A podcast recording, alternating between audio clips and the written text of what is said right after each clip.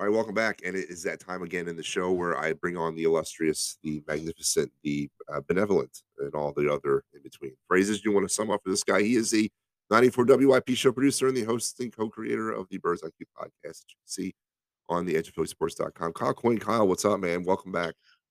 Uh, Matt, how are you, sir? It's a good day today. Yeah, it is a good day. I'm a little bit under the weather, but I'm I'm trudging through, Kyle.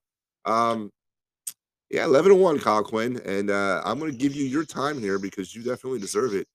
Uh, let's talk about that Titans game. I don't know if there's anything negative that you can bring up, uh, uh maybe with the exception of the 12 penalties.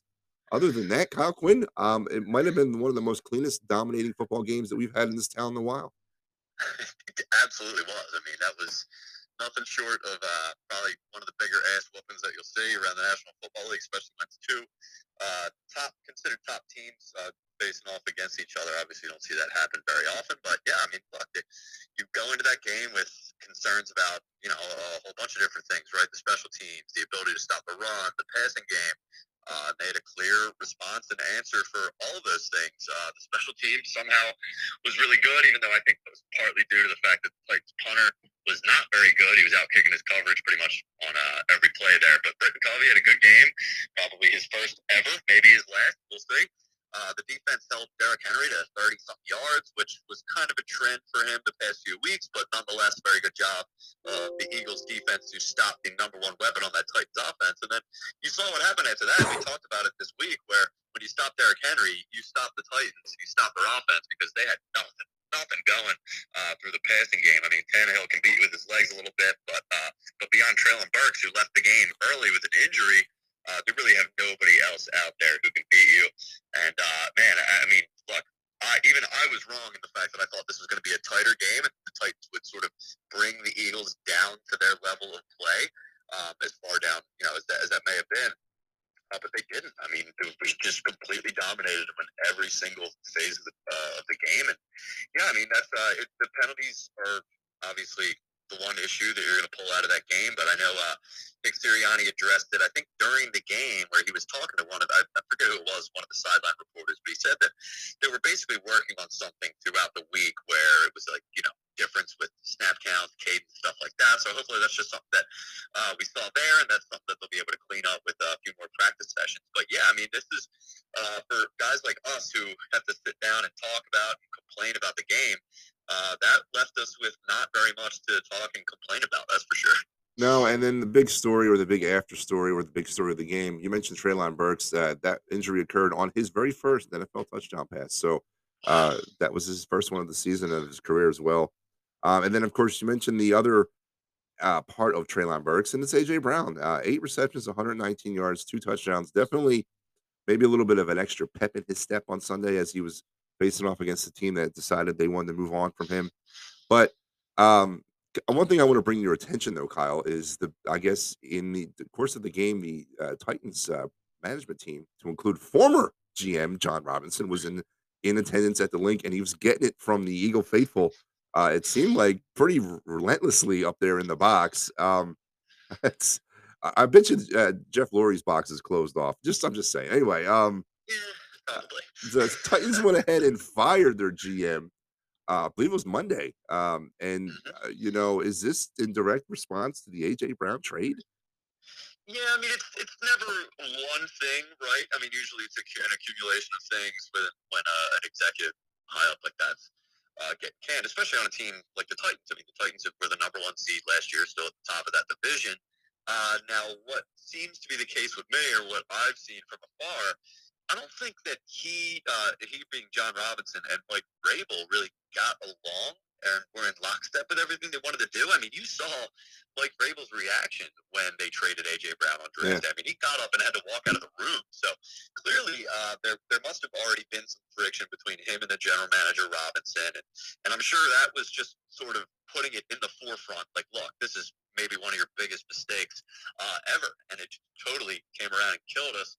Uh, so I think that was sort of maybe the straw that ended up breaking the camel's back. But I do think there was a lot of other things uh, that that sort of went into that decision for them. All right. So let's turn the page as we have a tendency to do uh, quickly in the NFL. Uh, Sunday is looming. Eagles are back on the road after a little bit of a homestand. Uh, MetLife Stadium is the venue now, as we uh, had to wait to Week 14 to get a crack at the Giants. The resurgent New York Giants, seven four and one, are playing um, inspired football under their new head coach. Uh, you know, uh, say what you want. Uh, the Eagles, this is a very important game. Uh, I mean, the Eagles have only played three NFC East games now. Up to this point, it's going to be NFC East heavy for the rest of the way. But the Giants are the first in the shoot, and the Eagles will be going at them with their white and green combos. Giants going with their traditional blue and white combo as well. Uh, weather up there at MetLife on uh, Sunday is supposed to be a little rainy in the mid 40s, so could be an interesting, could make for an interesting game.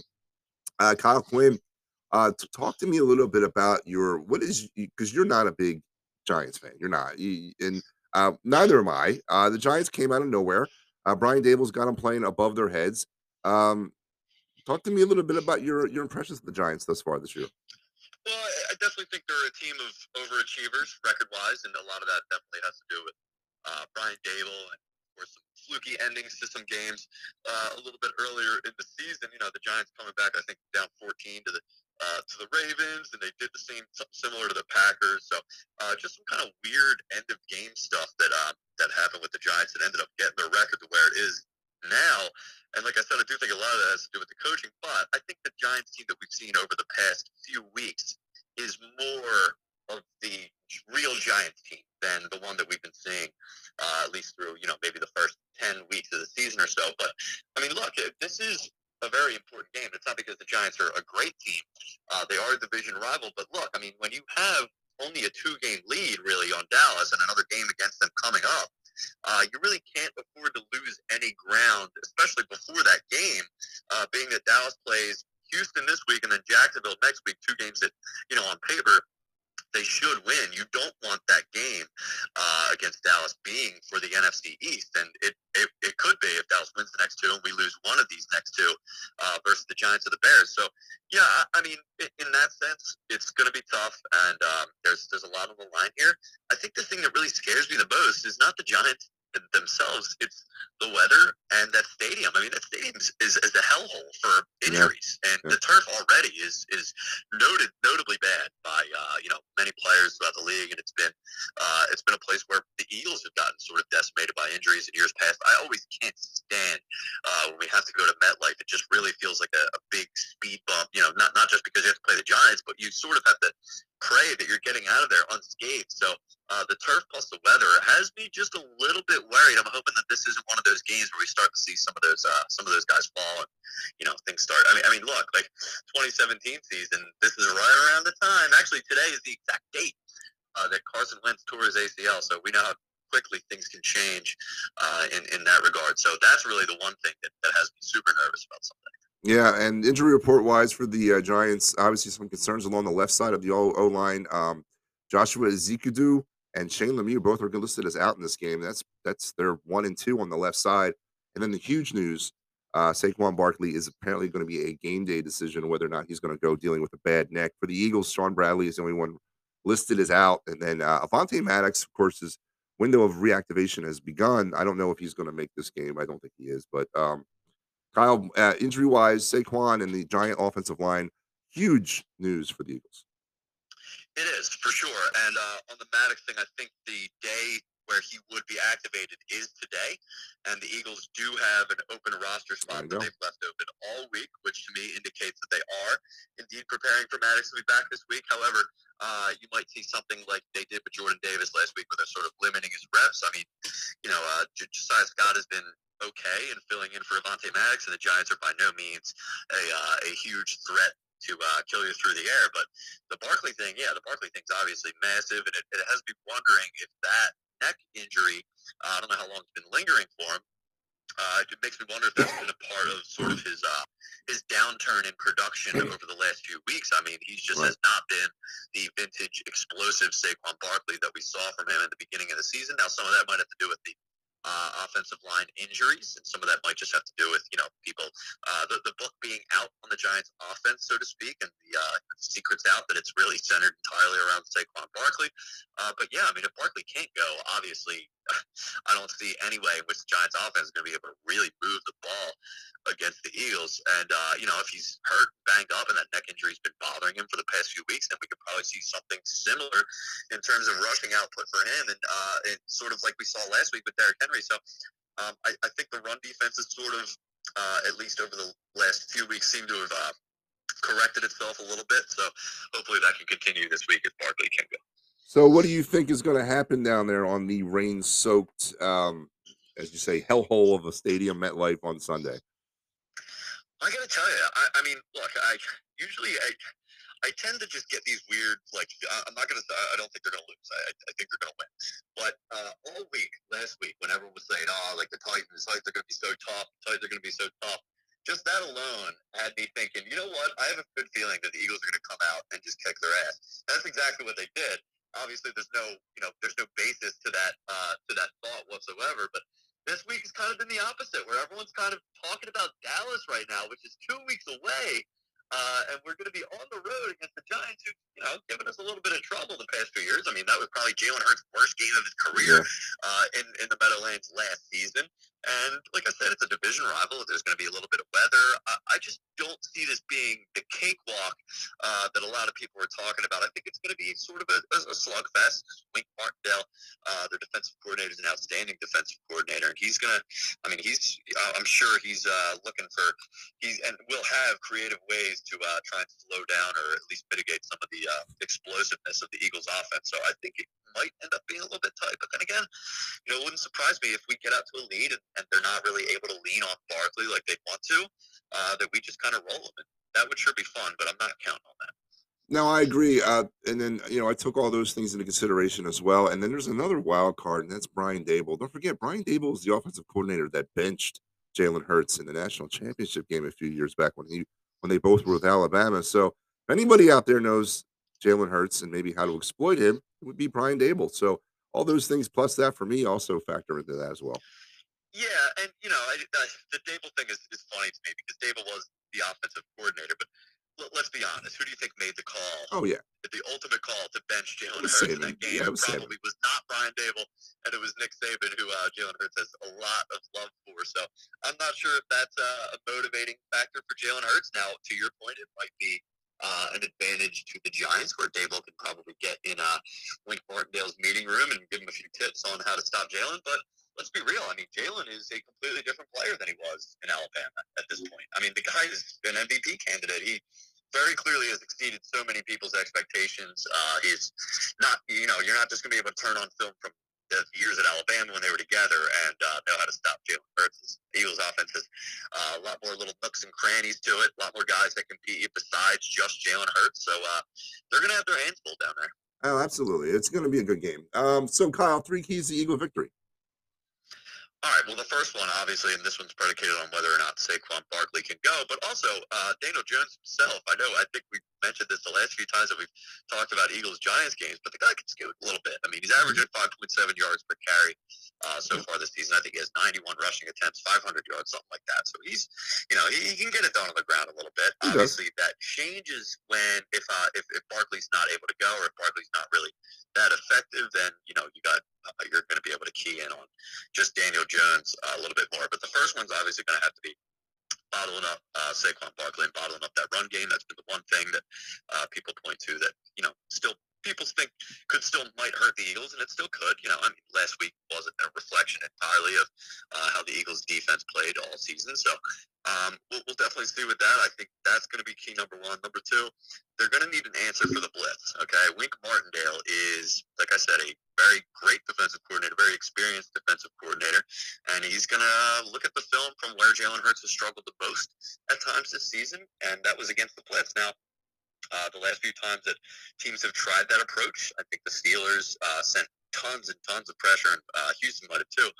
Uh, Jalen Hurts was just kind of carving them up, so that might be in the rearview mirror uh, in terms of one of Jalen Hurts's, um, you know, the negatives. So, uh, but they're going to have to have an answer for the blitz. I know uh, if they're looking at any of the tape that the defense put on uh, the last few weeks, then I'm sure they're going to have plans, stuff like that um, to get out of those blitzes. And then the third one is going to be keep your foot on the gas. So much like they were able to do against the Titans, Uh, the Eagles are going to have to do that against the Giants, not coast. I don't want to see any of that prevent, uh, any of that you know playing off in the second half. They get a big lead because the Giants have shown this year uh, that they they hang around in games. They play hard for Brian Daboll.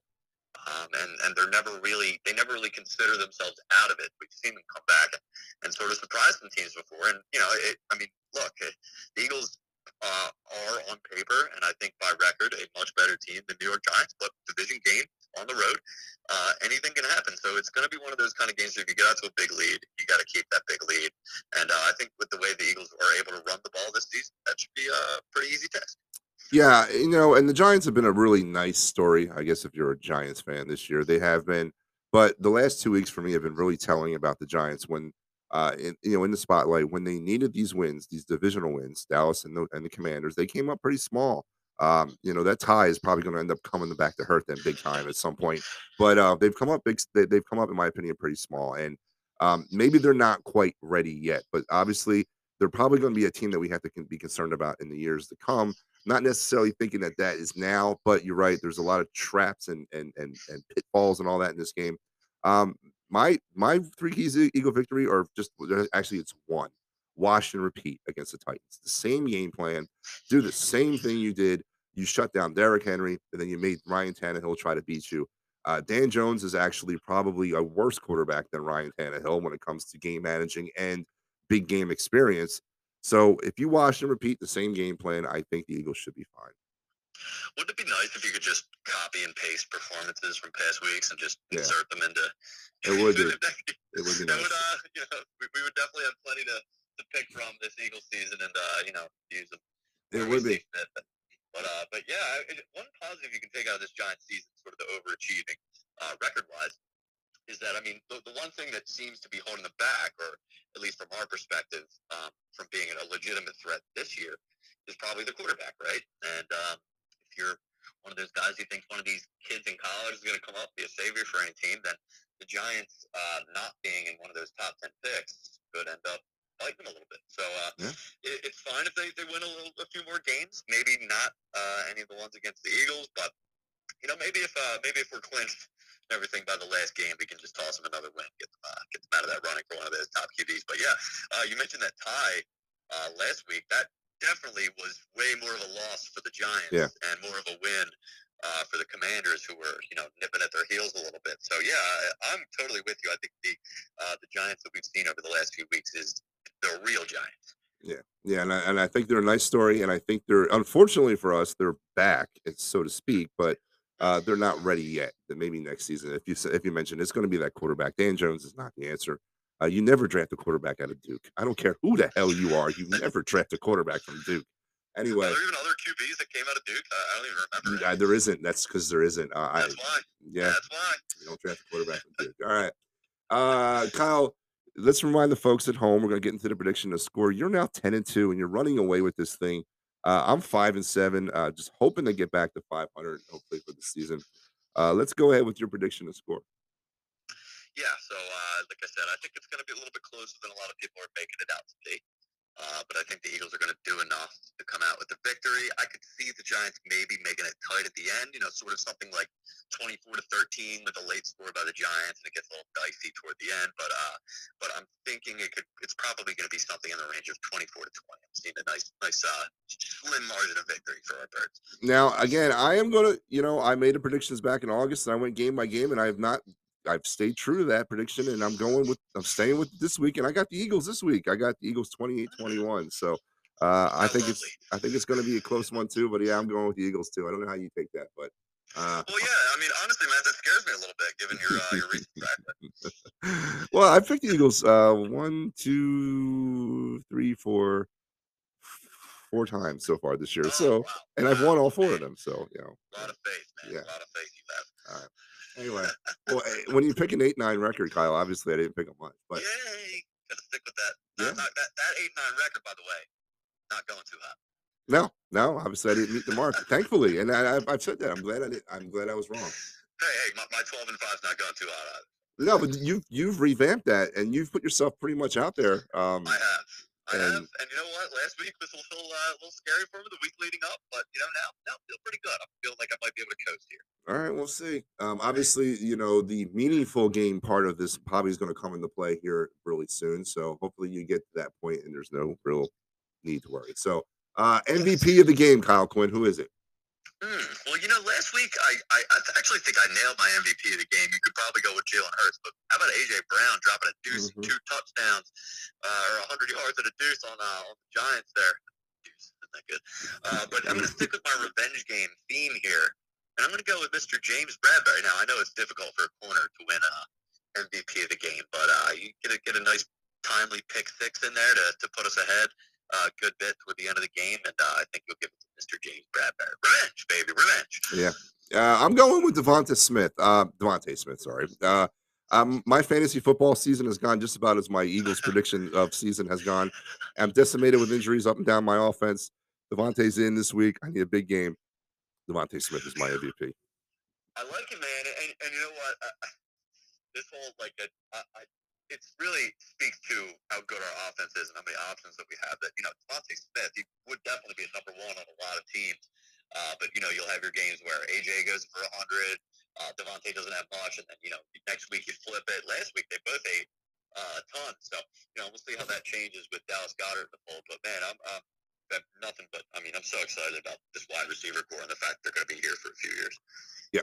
All right, Kyle. My question of the week. This time it's it's a two parter. Uh, it, it, I took a lot of time and effort as we were going through the show to come up with it, and uh, I come up with two parts of it. Part one is pretty. It kind of relates to what we talk about every week anyway, and that's those pesky New Orleans Saints who own our first round pick this year, and the Saints are obviously nothing like you thought they would be this year. Thankfully, uh, they are now four and nine, and if the season were to end today, the New Orleans Saints, or I should say the Philadelphia Eagles, will be picking seventh uh, in the 2023 NFL draft. And obviously, I think we can put to bed the quarterback talk. I don't think we're looking at a quarterback next season. Um, so I don't I don't want to name Kyle, and I and I don't I don't want to school. I just give me a position that you think is a way too early. Well, it's not. It, it- it's a position that needs to be addressed as, as you see uh, as what has transpired here in 2022. Yeah, so you mean with the with the top pick that we have, or the one We- uh, with that's that- probably going to be number thirty-two? With the number seven pick, what, what do we do with that? so I, I would I would attack the defensive line, man. I would go all in on building up a scary, scary defensive line. So I would go for either a defensive end, maybe uh, get a little more beef up the middle. I know you just drafted Jordan Davis, but you know Fletcher Cox isn't much longer for this league, and uh, who knows how much longer Javon Hargrave will be here. So you'd be looking at a pretty thin uh, defensive line pretty quickly if you don't act soon. And we know how much the Eagles love to build through the trenches. I think that would be the area that they attack. Um, I would go after a DN, but if they go after a DT, um, I would not be as flashy, but I would still be okay with it. I could even see them going offensive line, to be completely honest with you. I mean, they're just on this track of replenishing and replenishing. And I mean, Lane Johnson said he might only have a couple years left. So, uh, and who knows with Kelce? I mean, I know you'll have Jurgens in there, but man, I mean, I could definitely see them building along uh, one of those two lines. But if I had to pick, I would pick someone on the defensive line. Do you think a possible trade would be out of the question for that criminal GM of yours? the criminal GM that might uh, just you know criminal his way into the Hall of Fame. Yeah, um, I could see it. Yeah, I mean, look, I, this is um, uh, they have two picks, Yeah. right? So he could how he's the last two years has uh, done a pretty good job of identifying a team that thinks they're going for it the next year, but is actually going to end up being pretty bad. So if he could find uh, another one of those guys to, to swindle, then uh, I'd be all for it. You know, I mean, and, and look, uh, those those top ten picks might be at a premium this year. I mean, you might be able to parlay that into uh, two, Yeah. three, maybe first round picks. I mean, you saw what uh, what the Niners traded up to, to the Bears uh, to get Trey Lance. I mean, it's some sometimes those kind of things just happen. So, I mean, if if one of those deals ends up on the table where you can still maybe get another. Uh, Keep one of your first picks, uh, or you know, get a first round pick a little bit later in this draft, but then have another one or two for next year. Uh, no, that that would not surprise me at all, and I'd actually be all for it. And what about because we mentioned it here on this program? What about the fact that the New York Giants, who are looking probably for a quarterback next year, would you trade with your division rival and move let them move all the way up to seven to pick their next quarterback? Would you would you do that for a big haul, a huge haul, like first round picks over the next three years? Well, here's the thing. I, I, I don't. That, that's a really tough question. I will say this: that we are going to need as many high draft picks as possible over the next few years when Jalen Hurts gets this deal done. Right? Uh, that's going to be the number one way that we're going to build this team. Um, I mean, we did make a deal with the Cowboys just a couple years ago, and ended up with old DeVonta Smith. So, but this is a question? different type of trade. This is this is yes, it is franchise it is. altering. Sort of uh, handing them their. You know, you're right, franchise altering. Correct. So uh, that definitely changes things. I guess you know. It, it's funny because uh, it, it might honestly come down to, you know, I'm sure they would talk a little bit about it.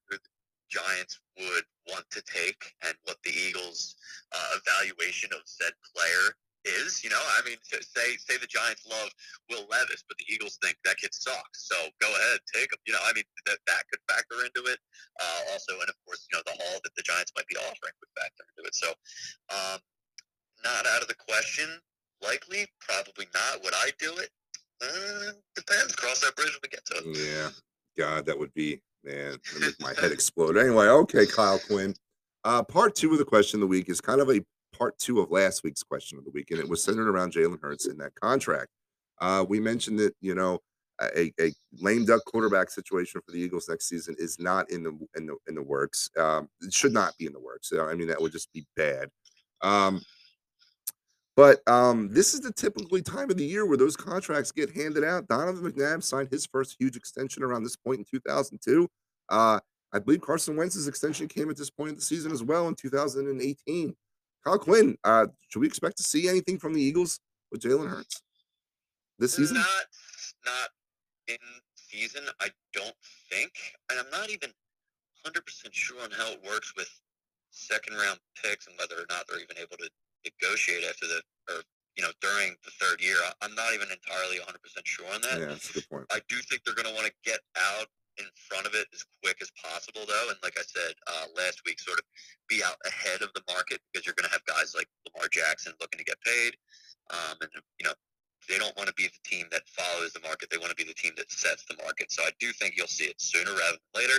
Um, the chances of them going into next year with a lame duck QB, I think, are like maybe like 0.00001%. Uh, I just don't see it happening. So really the only thing that I'm interested in seeing is – uh, you know, the, the, the term and the numbers. I mean, how are they going to manage to build this roster uh, around paying a top flight quarterback? Obviously, it's been proven to be very difficult for every team in football. So, um, you know, I, I, who knows? Uh, who knows if Hurts will be uh, be willing to sort of um, stretch things out to you know help build the team a little bit, sort of the old Tom Brady discount. But you know, I'm not counting on that. I would imagine if he's in the running for MVP, then his agents would and should uh, try and push for every single dime that they can get. But yeah, I mean, uh, I think we will probably see it sooner rather than later.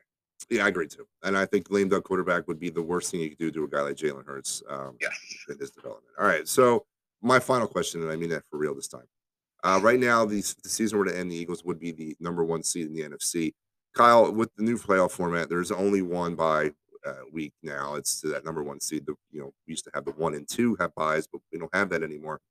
How important is the number one overall seed to Kyle Quinn? Um, we've seen the Eagles take that number one seed, obviously, just a few years back and win a Super Bowl with it. But how important are you wanting? How important is that first round bye and home field advantage throughout the playoffs for you?